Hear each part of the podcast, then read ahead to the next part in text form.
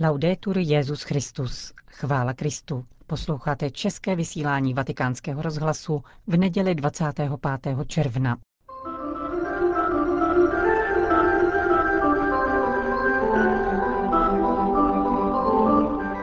Milí posluchači, v našem pravidelném nedělním komentáři Církev a svět uslyšíte další část eseje francouzského filozofa Fabrice Hadžadže. Druhá část pořadu bude patřit promluvě svatého otce před modlitbou Anděl Páně. Příjemný poslech přeje Johana Bronková.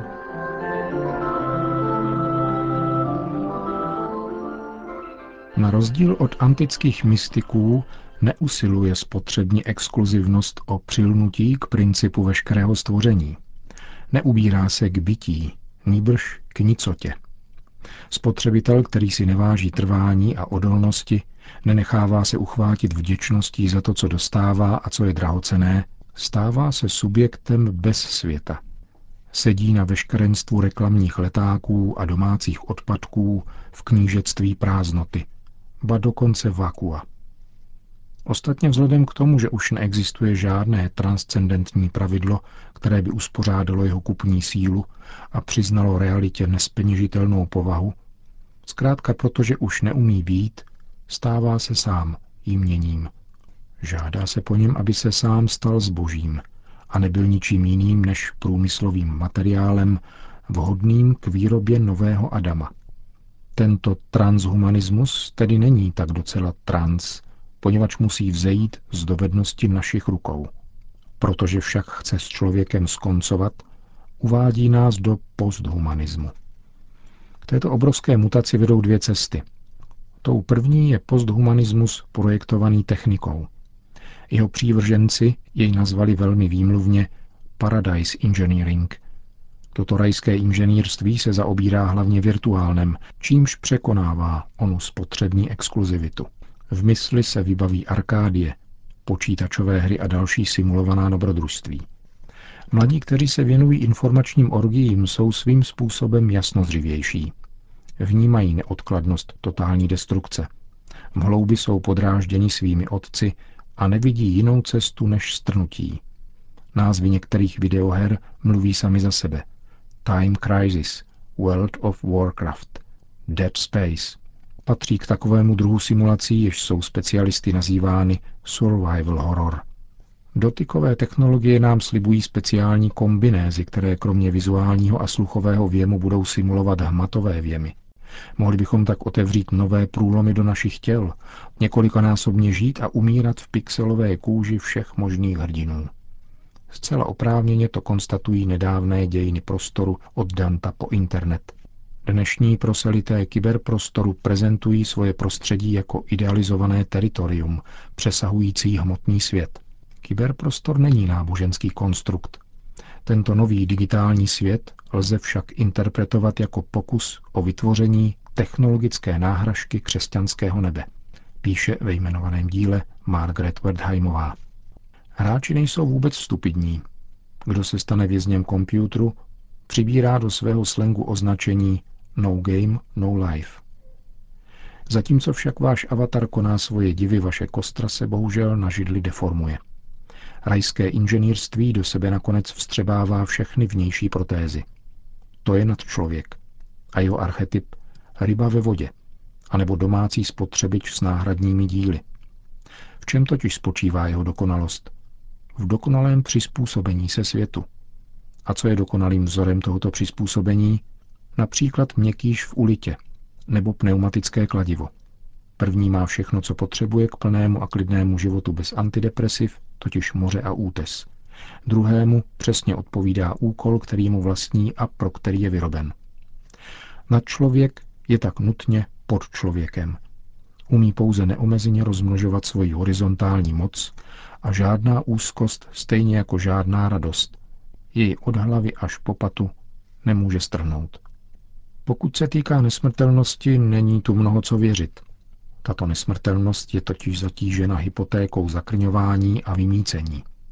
Technologický produkt, nad člověk, dozná rychle svoji prchavost, podobně jako technologické výdobytky. Každá nová generace totiž nutně vystrnadí tu předchozí. Stačí deset let či rok, nebo pouhý měsíc, a smrtelnost bude odvezena na smetiště. Představte si však tchýni, která nebude starší než její snacha. Představte si, jak enormní bude Oidipův komplex vůči otci, který jej splodil a nikdy nezemře. Takováto nesmrtelnost povede jenom k vražednému soupeření a aby jí bylo možno žít, bude zapotřebí bezmezné lásky. Lásky, která uschopní umřít pro druhého. Druhá cesta posthumanismu, jež vypadá jako opak té první, ale zhoduje se s ní v tom, že člověka uvádí do stejného stavu, je takzvaná hlubiná ekologie. Proti technickému transcendentnu staví svoji pozemskost. Proti poslední utopii se vyzbrojil antickou Arkádii. Napodobeniny se potlačují.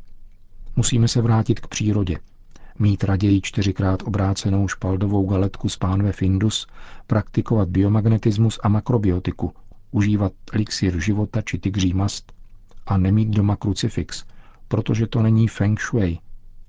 Zacházet se zvířátky jako s bratry a s bratry jako s křečky. La Fontaine nechával mluvit zvířata, aby tak učil morálce. Dnes necháváme lidi mluvit tak, aby si vštípili tupou zvířeckost. Nové pohádky pro nejmenší jsou plné zlých lovců, obklopených zvířátky, která hlásají nenásilí. V roce 1942 vznikl Disneyho film Bambi a nacistická konference ve Vanzé, na které se sešli přesvědčení odpůrci vivisekce, aby se dohodli na konečném řešení tzv. židovské otázky, postupně upadla v zapomnění. Ekologistická zahrada Eden, stejně jako technická utopie, plánuje radikální vystoupení z dějin a z kultury. Její obsese přírodním zdravím ukládá životu extrémní askezi. Potřebuje také mutanta, a to regresivního. A nabízí jiné, konečné řešení. Děti totiž zatěžují ekosystém. 7 miliard sapiens sapiens je pro planetu příliš. A zvířecích přátel člověka není nikdy dost. A máme zde proto luxusní zahradnickou metodu – využívající lidských těl jako hnojiva. Komentáři Církev a svět jste slyšeli další pokračování eseje francouzského filozofa Fabrice Hadžadže o politice posedlé nebeským rájem.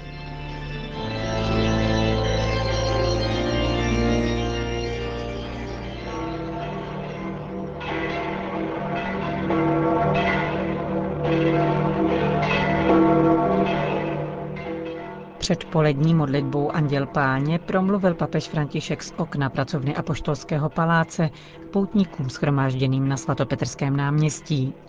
Dnes mezi nimi vynikaly modrožluté šátky účastníků ukrajinské pouti, kteří si přijali do Říma připomenout 150. výročí kanonizace svatého Josafata. Cari fratelli e sorelle, buongiorno. Drazí bratři a sestry, dobrý den.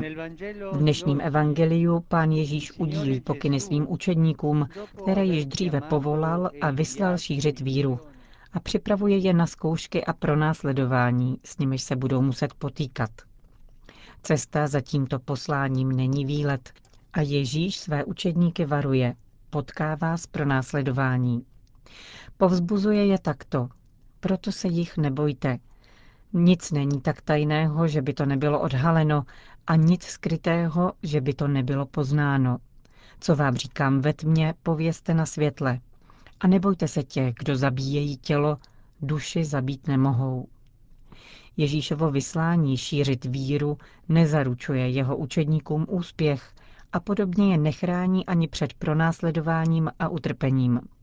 Musí počítat jak s možností odmítnutí, tak s možností pronásledování. Může nás to trochu děsit, ale je to pravda. Učedník je povolán k připodobňování svého života Kristu, který byl pronásledován lidmi, dostalo se mu odmítnutí, osamocení a smrti na kříži. Poklidné křesťanské poslání neexistuje.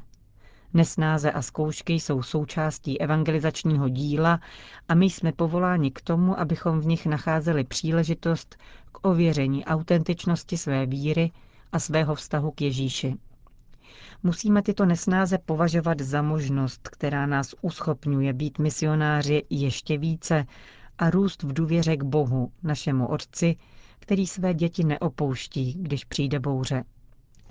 Navzdory nesnadnosti křesťanského svědectví ve světě nejsme nikdy zapomenuti. Vždy nás doprovází otcova láskyplná starostlivost. Proto v dnešním evangeliu Ježíš hned třikrát ujišťuje učedníky slovy Nebojte se. Také v naší době, bratři a sestry, dochází k pronásledování křesťanů. My se za své pronásledované bratry a sestry modlíme a chválíme Boha za to, že navzdory tomu nepřestávají s odvahou a věrností svědčit o své víře. Jejich příklad nám pomáhá, abychom neváhali postavit se na stranu Krista a odvážně o něm svědčili v každodenních situacích, také ve zdánlivě pokojných kontextech. Rovněž nepřítomnost nepřátelství a zkoušek může totiž být jistou formou zkoušky. Pán nás nejen posílá jako ovce mezi vlky, ale také, abychom v naší době byli jako strážci mezi lidmi, kteří nechtějí být probuzeni ze světské malátnosti, jež přehlíží slova pravdy Evangelia a buduje si své vlastní, pomíjivé pravdy. Prostřed toho všeho nám však pán nepřestává říkat, stejně jako učedníkům své doby, nebojte se. Nezapomínejme na tato slova. Vždy, když přijde zkouška, pro následování, něco, co nám působí utrpení, poslouchejme Ježíšův hlas v srdci, který říká, neměj strach, já jsem s tebou. Nemějte strach z toho, kdo se vám vysmívá a týrá vás, a nemějte strach z toho, kdo vás přehlíží, nebo kdo vás navenek uznává, ale za zády bojuje proti evangeliu. Mnoho je takových, kteří se na nás navenek usmívají, ale za zády bojují proti evangeliu. Všichni je známe. Ježíš nás nenechává samotné, protože pro něho jsme vzácní. Každý z nás je pro Ježíše vzácný, všechny nás doprovází. Kež nám Panna Maria, vzor pokorného a odvážného přitakání Božímu slovu, pomáhá, abychom pochopili, že ve svědectví víry nejde o úspěchy, nýbrž o věrnost. Věrnost Kristu, svědomím, že být jeho učedníky a misionáři je za jakýchkoliv i těch nejproblematičtějších okolností nedocenitelný dar. Po modlitbě Anděl Páně papež František vyjádřil blízkost obyvatelům čínské vesnice Xinmo, v níž včerejší sesuv půdy rozséval smrt a mnoho lidí připravil o obydlí.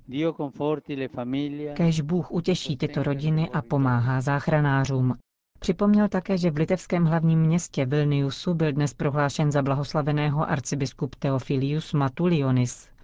Tento mučedník z nenávisti k víře byl třikrát uvězněn v sovětských kriminálech, včetně Gulagu na Soloveckých ostrovech a zemřel v roce 1962. Vzdávejme Bohu chválu za svědectví tohoto statečného obránce církve, víry a lidské důstojnosti. Se zvláštním pozdravem se obrátil také k tisícům Ukrajinců, kteří připutovali do Říma na pouť u příležitosti 150. výročí kanonizace svatého Josafata, mučedníka sjednocení katolíků s pravoslavnými. Zdravím zejména arcibiskupa většího kněze a věřící řecko-katolické ukrajinské církve, stejně jako poutníky z Běloruska, kteří si připomínají 150. výročí kanonizace svatého Josafata. V duchovním spojení budu s vámi na božské liturgii, kterou zanedlouho budete slavit v Bazilice svatého Petra. Pro každého z vás vyprošuji u pána odvahu ke křesťanskému svědectví a dar míru pro vaši drahou ukrajinskou zemi.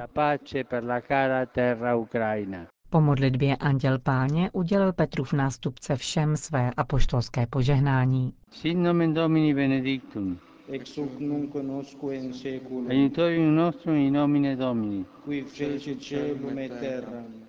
Benedicat vos, omnipotens Deus, Pater et Filius et Spiritus Sanctus. Amen.